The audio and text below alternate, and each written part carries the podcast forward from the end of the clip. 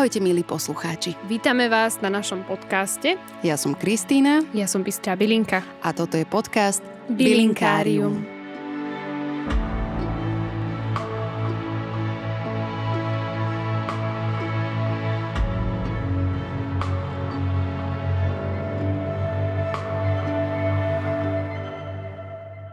Ahojte. Dneska sa opäť vraciame k bylinkám. Už sme mali jednu epizódu a táto nová sezóna, ak by som to tak mohla nazvať, sa prvá epizóda bude zaujímať o pačulu obyčajnú alebo teda obecnú, inak nazývanú pucha pot alebo kablin a teda jej odborný názov je Pugostemon kablin a je teplomilná, exotická. Bola som trošku vystresovaná, keď sa táto bylinka objavila v správe od Kristínky, že toto presne chceme robiť, tak som trošku postresovala, ale bola som rada, že som sa ja toho extrémne veľa naučila o pačule obyčajnej, alebo teda obecnej. Okrem toho, že je teplomilná exotická, eh, je v podstate poloker a dokáže sa vyťahnuť až do výšky 150 cm, čiže celkom veľké dievča. Má jemne také fialové kvety, ako vidíte v ilustrácii a jej názov pačula alebo pačuli Pochádza z jedného z najstarších a najpoužívanejších jazykov v Indii. Hovorí ňou cca tak 64 milión ľudí. To je celkom viackrát znásobená populácia Slovenska. A ako napríklad Sri Lančania ňou hovorí, ako aj mnohé iné časti Indie. Je to uh, tamilština, z ktorej slovo pačula je sa, akože sa skladá z dvoch častí, pači, čo znamená zelená, a ilaj, je list. Vôbec neviem, či tá vyslovnosť je taká, aká má byť. Ak ste zo Sri Lanky alebo hovoríte, hovoríte tamilštinu, tak sa kľudne ozvite na náš Instagram. No, ale aj keď je názov indský, Pačula zrejme pochádza originálne z Filipín a až neskôr bola dovezená a preslavená Indmi, ale k tomu trošku neskôr. Nájdete ju samozrejme aj v Malajzii a v iných častiach Ázie. Ale berme teda Filipíny ako originálnu matku pačule. Pačuli, pačule, pa, paču... Mm, toto skloňovanie, sorry, mne to nikdy nešlo. Tak, ale dlhé stáročie bola pačula využívaná ako ktorákoľvek iná bylinka. Luhovala sa z nej, e, e, teda luhoval sa z nej čaj, e, robila sa z nej čerstva šťava a bola používaná pri problémoch s trávením, ako aj pri strese a také podráždenosti po dlhom dni, počúvanie niekoho, kto vás dráždi. Je medicínsky príbeh sa ale tak začal komplikovať trošku, eh, keď sa začal splietať s dejinami ľudstva trošku hlbšie, a to teda s, dejinami ľudstva, ktoré boli zamerané skôr na Arabov v 8. storočí, ktorí vďaka tomu, že oni mali zakázané piť alkohol, mali toľko času a toľko triezvosti, že prišli na to, ako destilovať. Bol to vlastne uh, Jabir in hm, Hayan a vlastne on sa pokúšal vytvoriť očnú linku, pretože to bolo extrémne populárne v tej dobe aj pre mužov, aj pre ženy. A namiesto toho, aby vytvoril linku na oči e, z vína, hej, vytvoril prvé brandy, čiže destilované víno. V tej dobe už ale fungovala, ako som povedala, tá islamská reštrikcia alebo zákaz na ten alkohol, čiže otec modernej e, aritmetiky a chémie posudil, že jeho objal bol jedne dobrý na posun prírodných vied, Joj, keby ten vedel, koľko Slovák vypije v piatok večer. no, ale e, naspäť tej pačule. Hlavnou takou zaujímavosťou o pačule je ten esenciálny olej. Veľa z nás ho už pozná, je strašne populárny esenciálny olej, akože nie len tá pačula, ale celkovo esenciálny olej v Európe a používa sa v aromaterapii, v, fakt v mnohých veciach, či už pri naparovaní, alebo no, môžeme to byť do rána.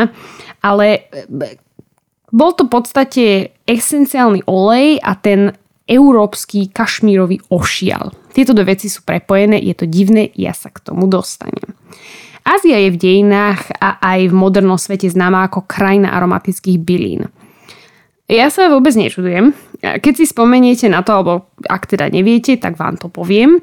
V Európe sa a po celom svete boli indické a azijské koreniny tak vzácne, že sa platil nimi nájom. Áno, prosím pekne, platil sa nimi nájom.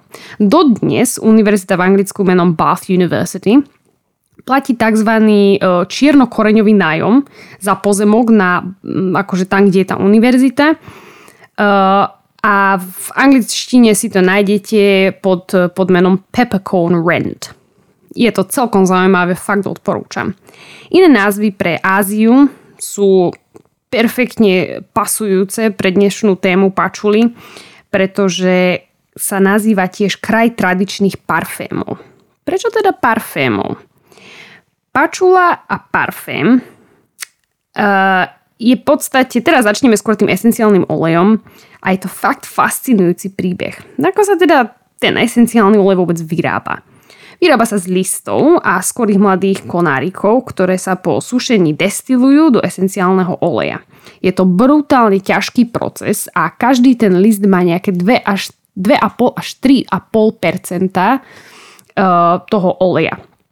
Hej, čiže ak ste ešte nemali tú česť, alebo ste len nevedeli, že vlastne už používate pačulu bez toho, aby ste teda o tom vedeli, má strašne takú hlbokú, zemistú, silnú, dominujúcu arómu.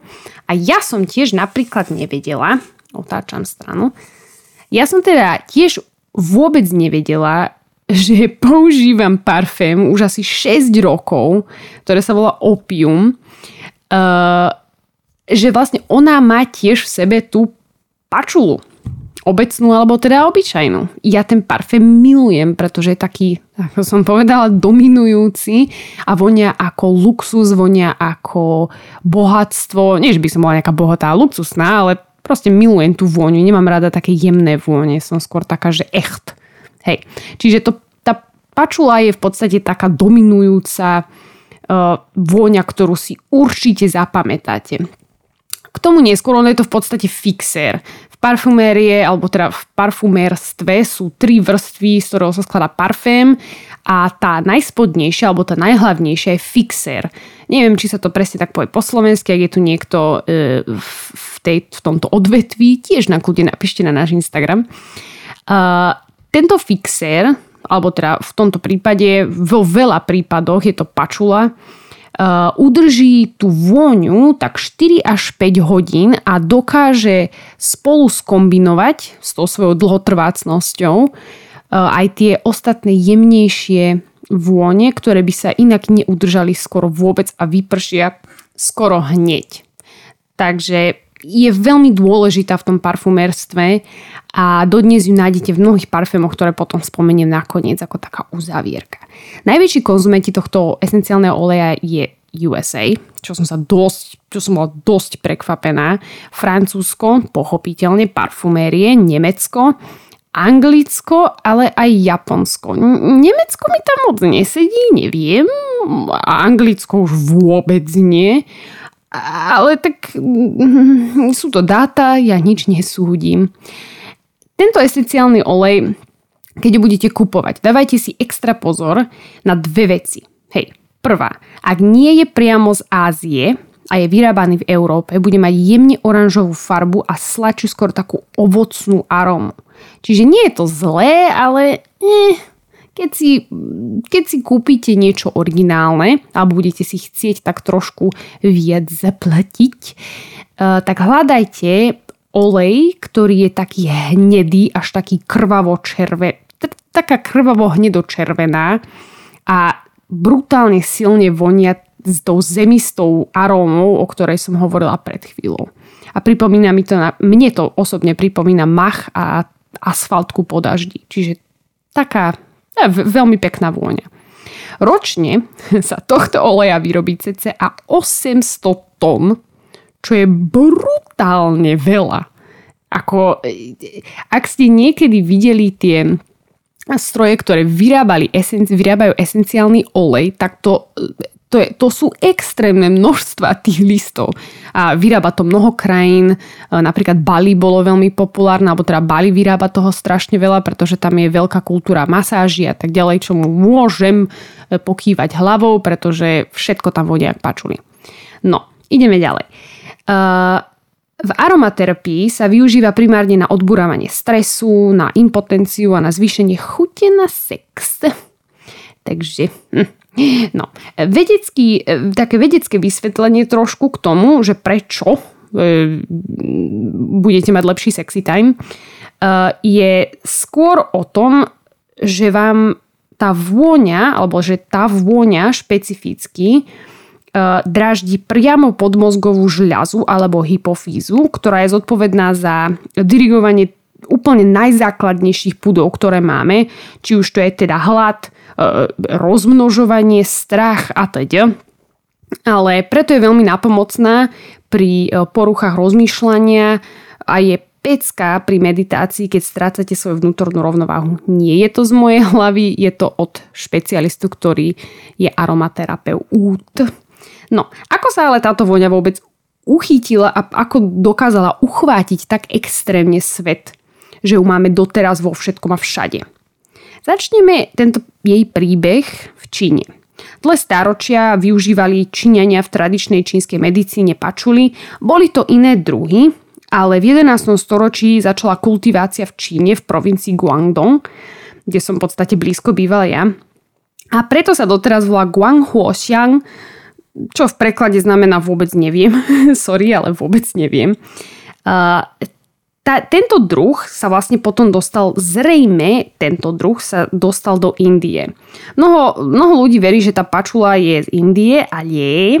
Až v roku, až vlastne v 19. storočí v Royal Botanical Gardens uh, v Kalkate sa objavuje, alebo teda niekto píše o pačule, ktorá sa potom následne extrémne rýchlo uchytila v textílii, alebo teda vo výrobe textílií. Prečo práve textília? No. Počas toho 19. storočia bola jedným, teda jedným z tých dôvodov, prečo India bola pomenovaná kráľovskou, kráľovským drahokamom britského impéria, bolo vďaka tomu, že produkovali kašmír. Jedna z mála vecí, hej, boli tam aj tie aromatické bylinky a tak ďalej, koreniny, ale hlavne kašmír. Ten sa stáračia vyrábal v regióne medzi Pakistanom a Indiou, ktorý sa volá údolie Kašmír. Prekvapko. V tomto údolí sa vyrábali, alebo nie vyrábali, chovali sa špeciálne kozy, ktoré sa volajú changtangi a sú chované vlastne len v extrémne vysokých nadmorských výškach. Ich vlna sa potom spracováva týmom tkáčov, alebo teda skôr tkáčiek, lebo je to taká mm, ženská práca. A jedným, jednom, jednému tomuto týmu trvá jeden šál. A teraz vám dám nejakých, nejakú chvíľočku. Skúste si typnúť, koľko času im trvá jeden šál. Uh-huh, uh-huh, uh-huh. Dobre, pár mesiacov až pár rokov. No a teraz znova nechám vás na pár sekúnd. Koľko si myslíte, že v 19. storočí takýto šal vôbec stál? Uh-huh, uh-huh. No, neviem, či ste dobre uhádli, ale 10 tisíc dolárov, čo je na dnešné prachy nehorázne množstvo. Čiže milióny, hej. Neviem teraz presné číslo, nechcem vás klamať, ale je to v miliónoch. Extrémne drahé. Do šálov, a teraz sa vrátim k pačule, hej, do šálov boli pridávané pačulové listy. Nie kvôli tomu, ako voňali, skôr kvôli tomu, aby ich nezničili počas toho, počas tej ich dlhej cesty mole.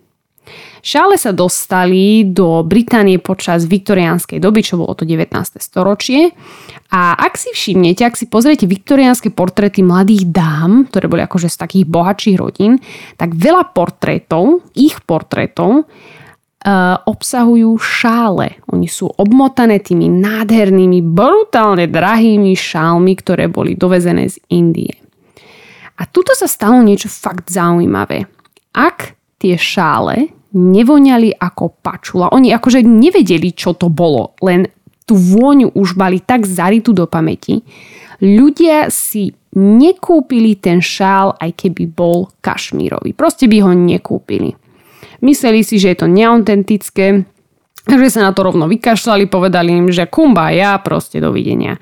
Samoška pačula sa začala pestovať aj v Európe, keď konečne prišli na to, čo to je, že dávali do tých šálov. A prvé listy vlastne dorazili z, z Číny cez New York do Londýna, čo loďou a tak ďalej všetkým možným trvá približne 6 mesiacov. Neviem, prečo sa trepali najprv do New Yorku, potom do Londýna, ale povzdychajme ďalej.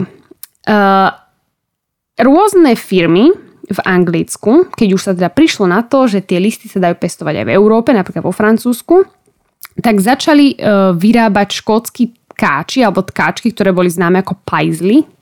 Nie paisley ako paisel, ale paisley tkáčky a oni vlastne robili kópie, ktoré, vďaka ktorým sa dodnes tie krásne vlnovité vzory nazývajú. Furt, furt mi to znie ako pajzel, no není to pajzel.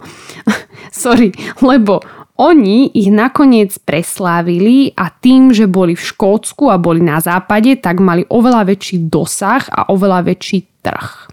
Čiže trošku neférové, trošku imperialistické a trošku v podstate európske a britské.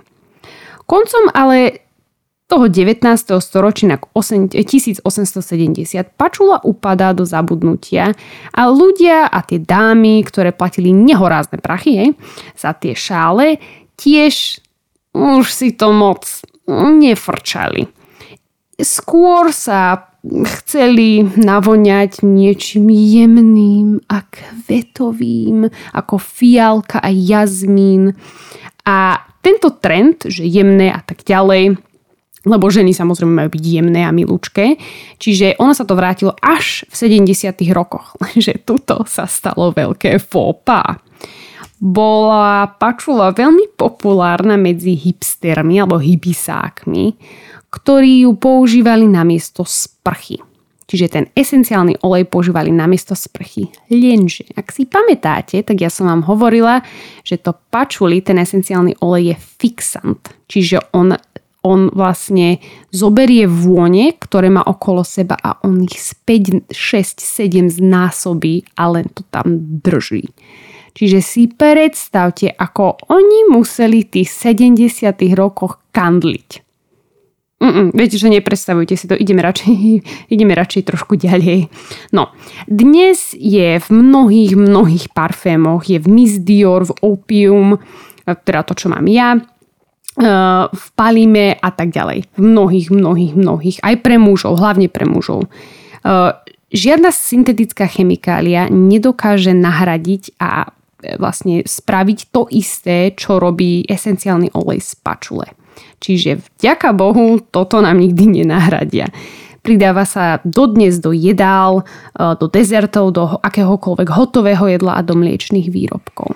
Poďme teda ale na to liečiteľstvo, že kde sa vlastne môže použiť. Tuto sa budeme zameriavať iba čisto na ten esenciálny olej, pretože veľmi málo kedy alebo zbytočne by ste si kupovali listy z pačule, pokiaľ si nechcete destilovať a robiť si z toho esenciálny olej, čo sa vám fakt neoplatí. No má veľmi veľa účinkov na, na ľudský organizmus a hlavne teda na ten nervový systém, čo som hovorila, že aj Indovia, aj Číňania, to som vám nehovorila, ale aj Číňania to vlastne brali ako niečo pre nervový systém na ukludnenie. Má antidepresívne účinky, pôsobí sedatívne a upokojuje a pomáha s emóciami, pri stavoch letargie, keď sa vám nič nechce, pri depkách, keď máte úzkostné stavy, stačí si nakvapkať zopár, a to fakt hovorím, zopár kvapiek, 3-2 kvapky do toho, čo vám to rozvoniava, ten svietnik